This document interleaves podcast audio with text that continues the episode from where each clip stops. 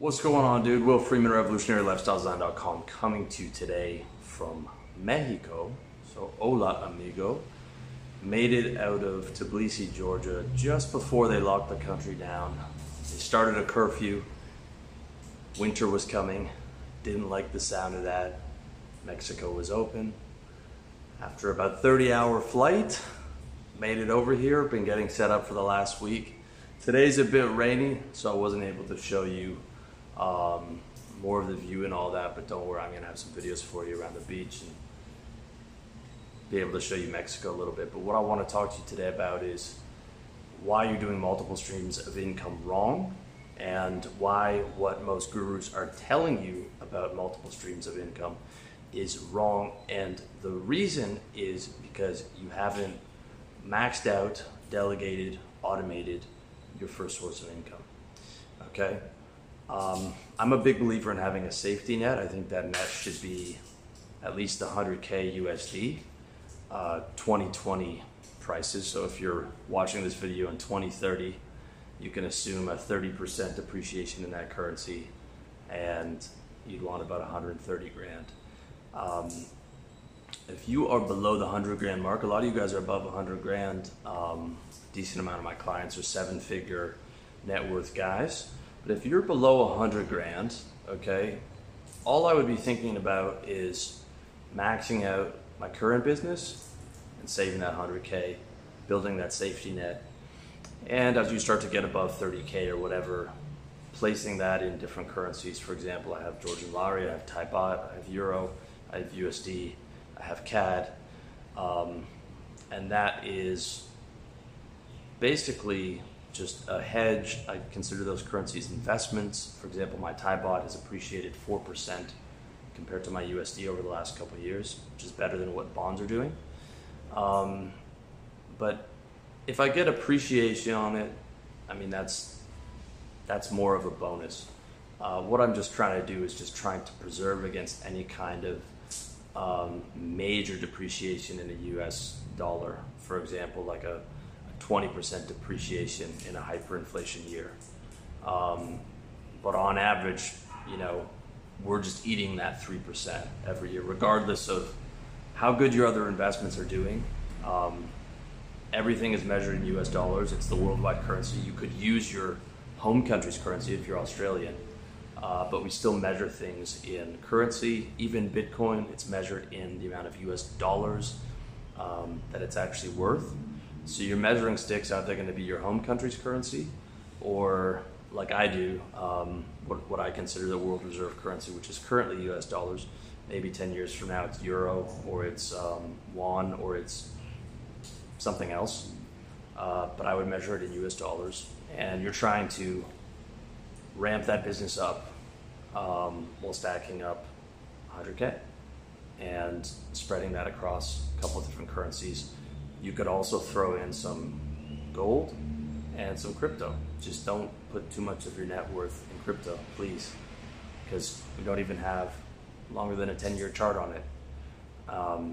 And just believe that your business, even if crypto returned 100%, ideally you're in a high margin service business that I advise you guys to be in, or drop shipping, or some other high margin business, and you've developed a flywheel within that business to where you can pump money back in and scale. For example, Facebook ads or YouTube ads are a great example of a flywheel in a service business. And it could be like a coaching business like mine. Still working on the course, aiming to be out Q1 2021. Then I start pushing into the flywheel. Biggest mistake that I ever made was not doing a course sooner, and then pumping a bunch of money into the ads. My business has been very good to me, but I haven't been able to, or I haven't invested a whole lot of money back into it, which is what I should have been doing. So before you even started thinking about multiple streams of income, number one, set up a structure within your business to where you can maximize that stream of income, okay? If it is a lifestyle business, which I suggest it is, as compared to a much lower margin empire business where you need a ton of people, you might need an office, You might need physical boots on the ground and all these different things.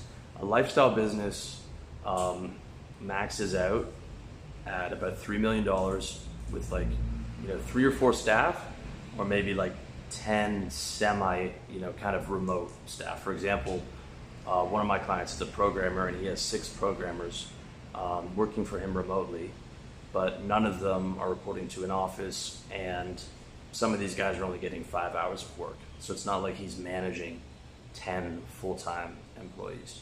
Okay, so lifestyle business maxes out, and I've got this on good authority. Kevin Hutto agrees with this, so do, you know, a number of different guys, at about $3 million a year,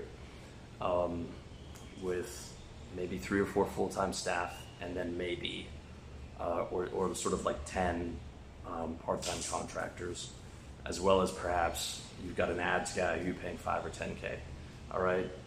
I'm not talking about you scale this to an empire like Sam Ovens does, where he's doing 30 million and he's got a ton of staff, or, you know, different types of businesses like that. Those tend to be lower margin, and those tend to be like, you know, if you're planning on building an empire, it's not even worth it for anything less than 8 figures. Otherwise, you should consider yourself in a lifestyle business. And now your current business might not have, let's say I've got a buddy of mine who's got a very profitable niche site, and he's not doing any ads, he's just maxed out the SEO. And he's getting $50,000 a month from that particular site. And I've seen it, you know, I know the traffic numbers. Things like this are possible, you know, if you know what you're doing and you've got the right traffic writers and you've got the right people doing SEO. And he just didn't see it as viable to advertise. Now, there's a number of reasons, because it's kind of in a gray area. But the point being is that site's maxed. So that site's maxed. He's delegated and automated most of the operations. At that point, okay, he can move on to his next niche site. And I was talking to him about what to do in regards to that, as well as moving on to other goals that he wanted to do in terms of, you know, changing his residency and getting different bank accounts and things of that nature. Okay, so what you want to do, and this includes, let's say your income's above, or sorry, your net worth is above 100K. You're in that 100K to $1 million net worth.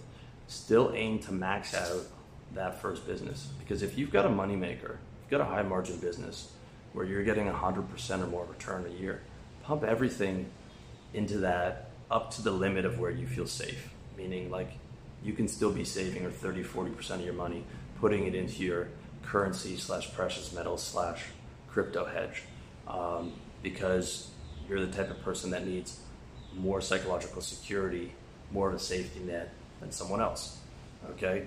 But other than that, and this is all going to be covered in the course, by the way. I'm going to have an exact formula for how much to place in each category. Probably a couple different plans, the medium plan and the aggressive plan, but the super low risk, boring plan is like, you've got no place being an entrepreneur. Okay, entrepreneur is someone who takes above average risks in business.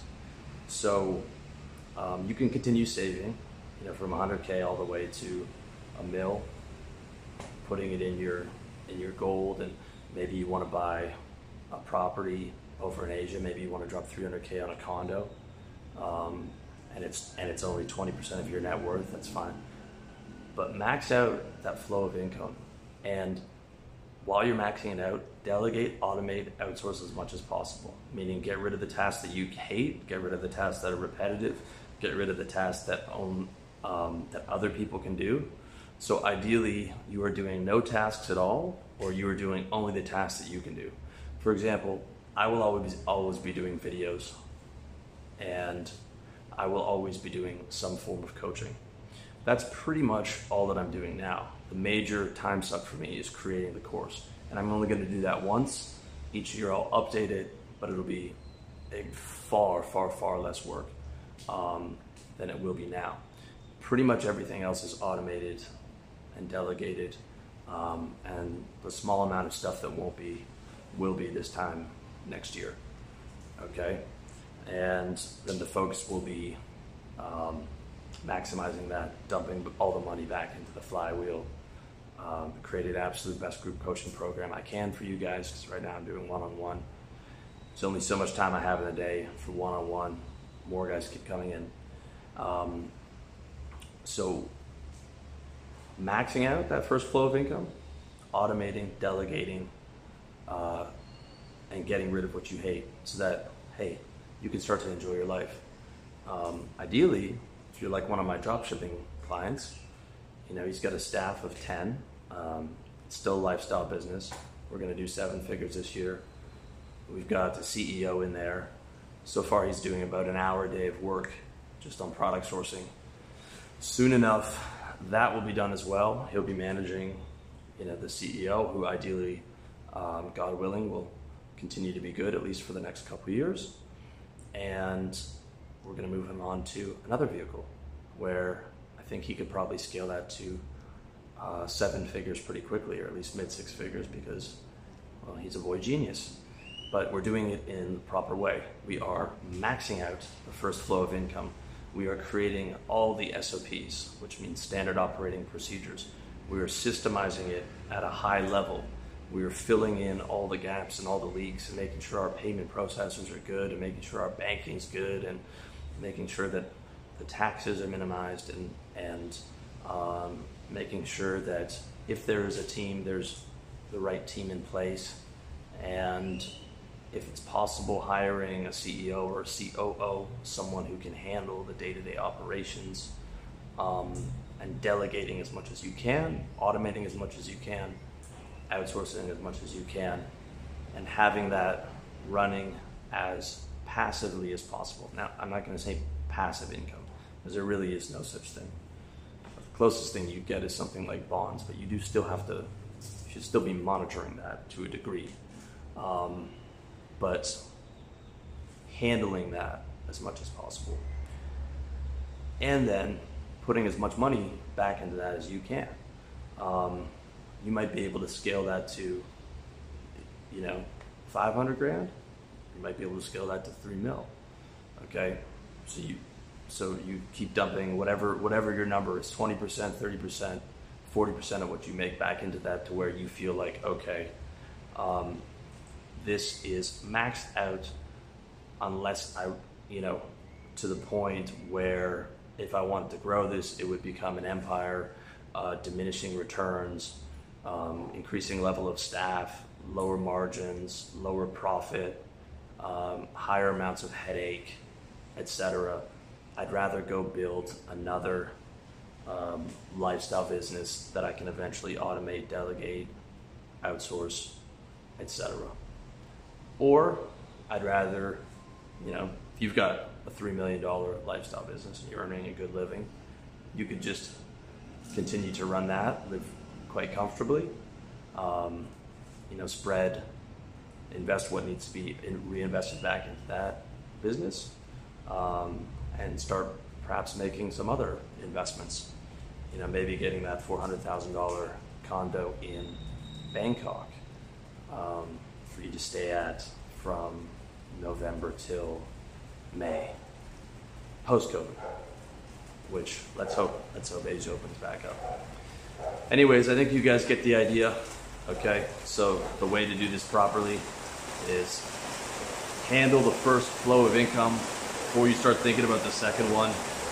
Finish your dinner before you start on dessert. Get all your ducks in a row.